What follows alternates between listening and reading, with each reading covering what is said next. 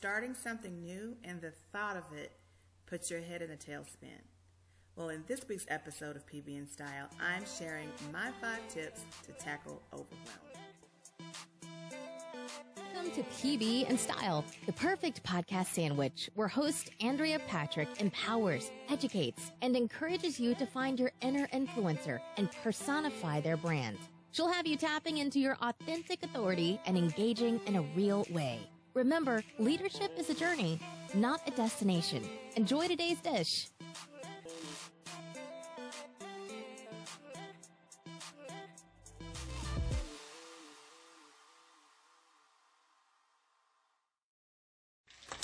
Hello, everybody. It's me, Andrea Patrick, with Andrea Patrick Consulting. And today I am here in my kitchen today, and I am being Susie Homemaker, as you can see. See that?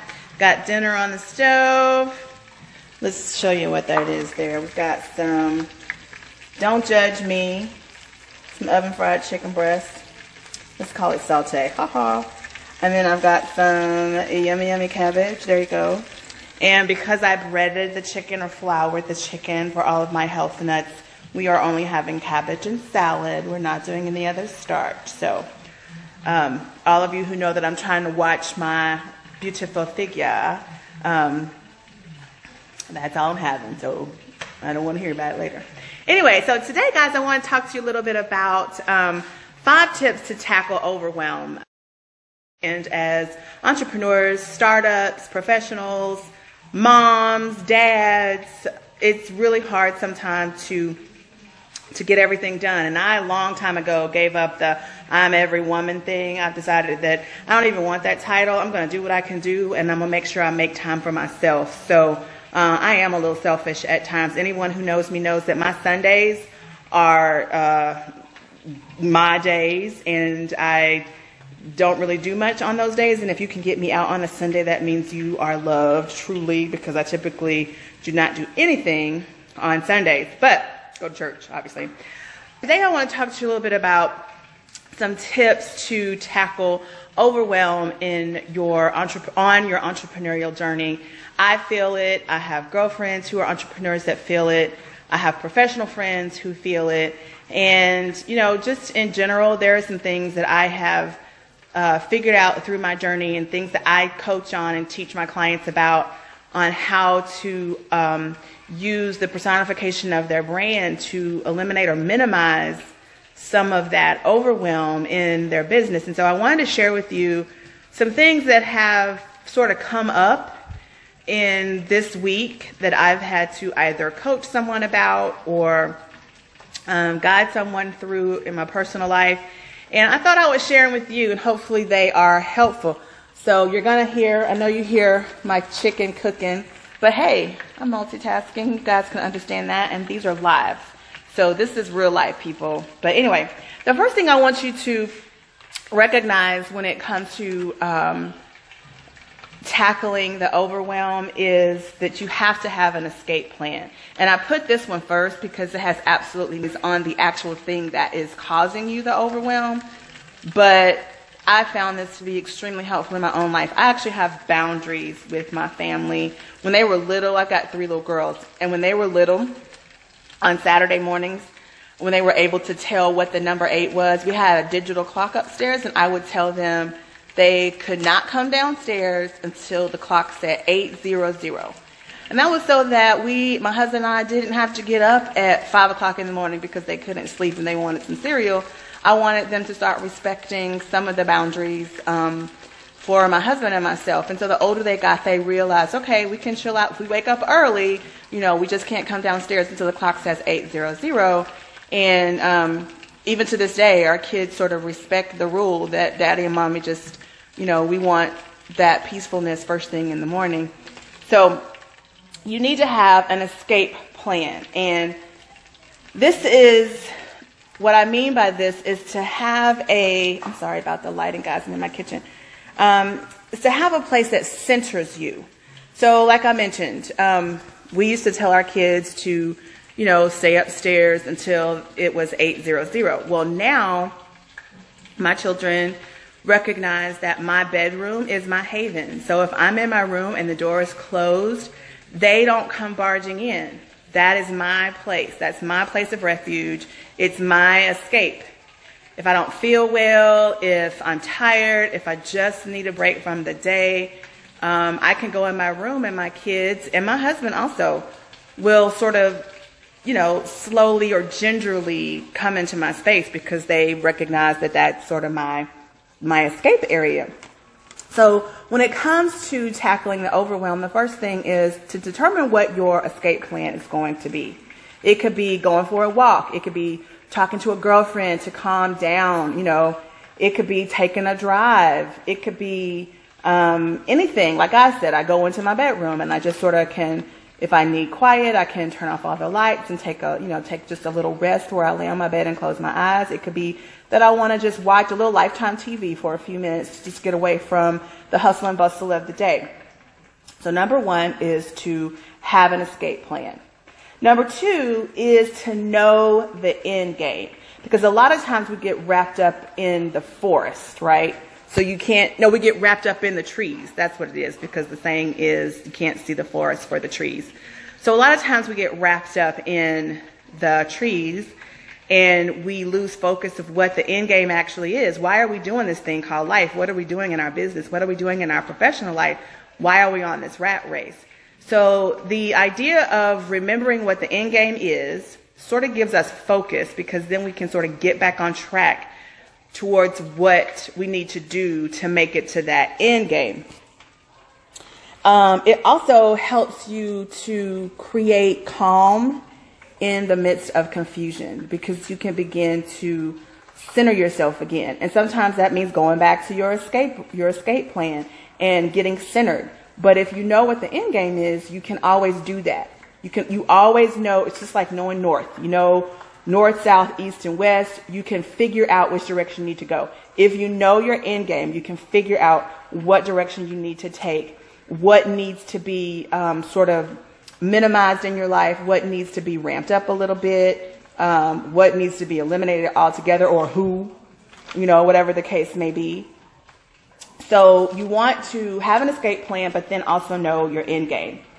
And then the next is to have a diversion. Okay, I probably should turn these down. Have a diversion.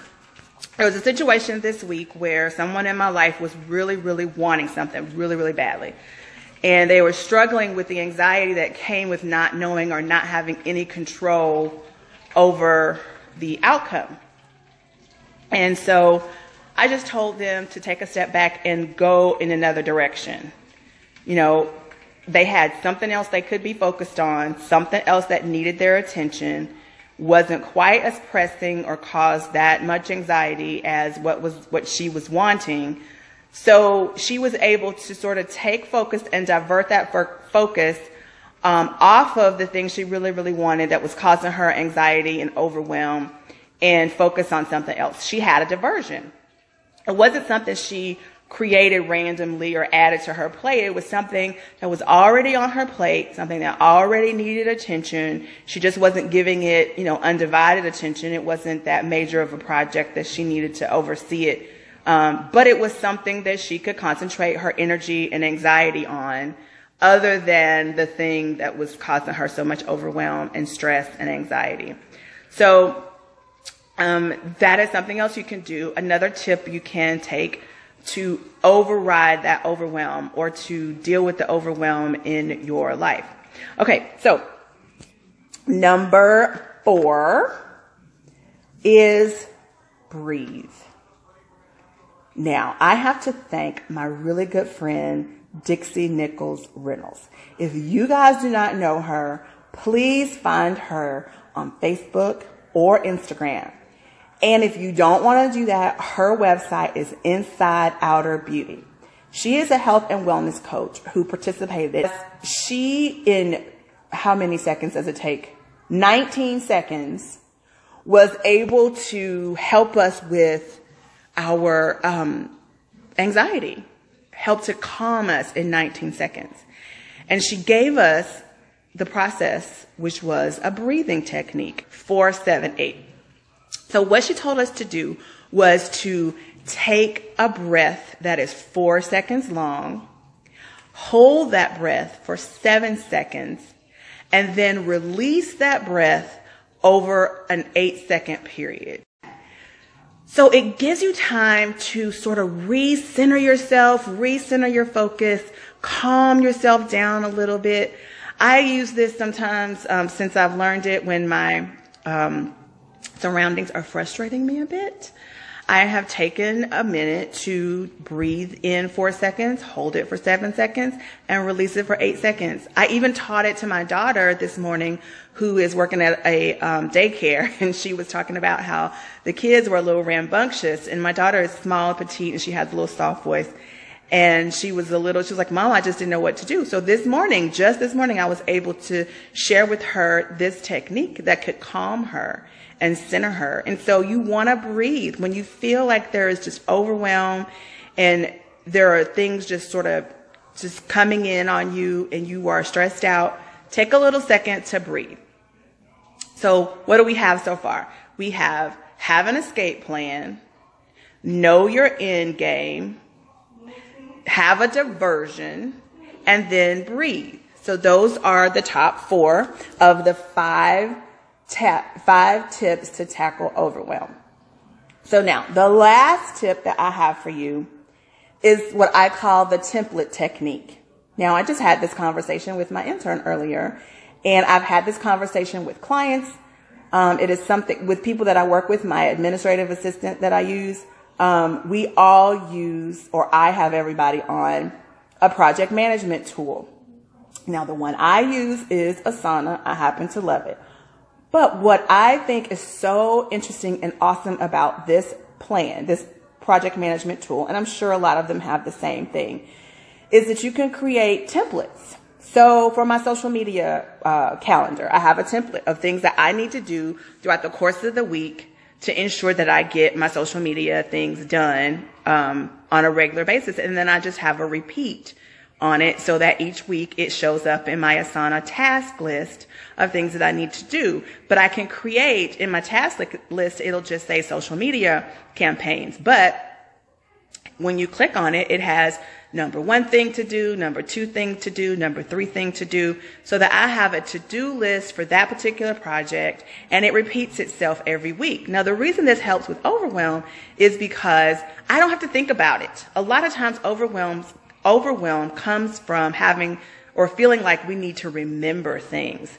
And we have all these things swimming around in our head that need to get done, and we can't remember what they were. We have a great idea while we're in the shower. We can't remember what the idea was by the time we get out.